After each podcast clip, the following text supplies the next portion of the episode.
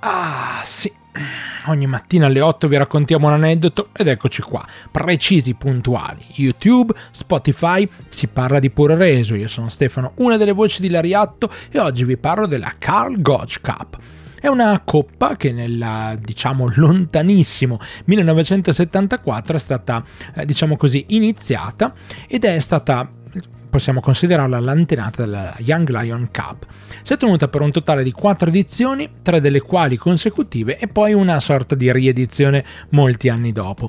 La prima edizione è stata nel 1974, aveva le regole round robin e si è tenuta dal 25 ottobre e l'8 dicembre. Vedeva in totale otto partecipanti e ovviamente a prenderne parte è stato Masashi Osawa che alla fine ha perso con Tatsumi Fujinami, uno dei più grandi nomi della storia della New Japan Pro Wrestling, presente già al loro primo evento e ancora oggi in attività.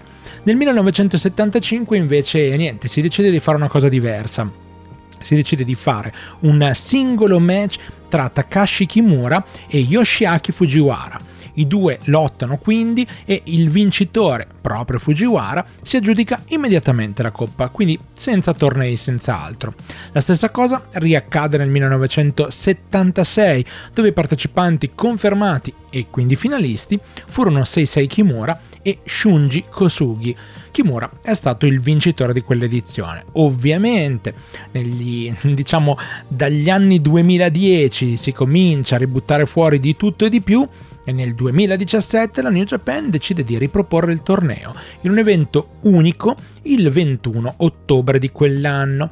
Si mettono quattro partecipanti e ovviamente tra questi quattro partecipanti ne spunta uno, in questo caso Ryuta Sakurai che vince questa edizione e viene premiato con la coppa consegnata da Yoshiaki Fujiwara il vincitore del 1975. Insomma, una storia importante per la Carl Gotch Cup. Ricordiamo Carl Gotch, grande eh, amico e maestro anche di Antonio Inoki. Antonio Inoki che recentemente ci ha lasciato.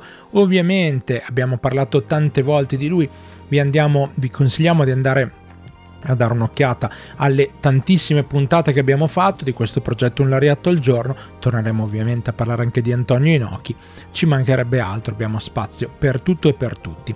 Grazie veramente di cuore per aver seguito, noi ci risentiamo molto presto. Ricordatevi, ogni mattina dal lunedì al venerdì, ore 8, YouTube, Spotify, c'è un Lariatto al giorno per voi.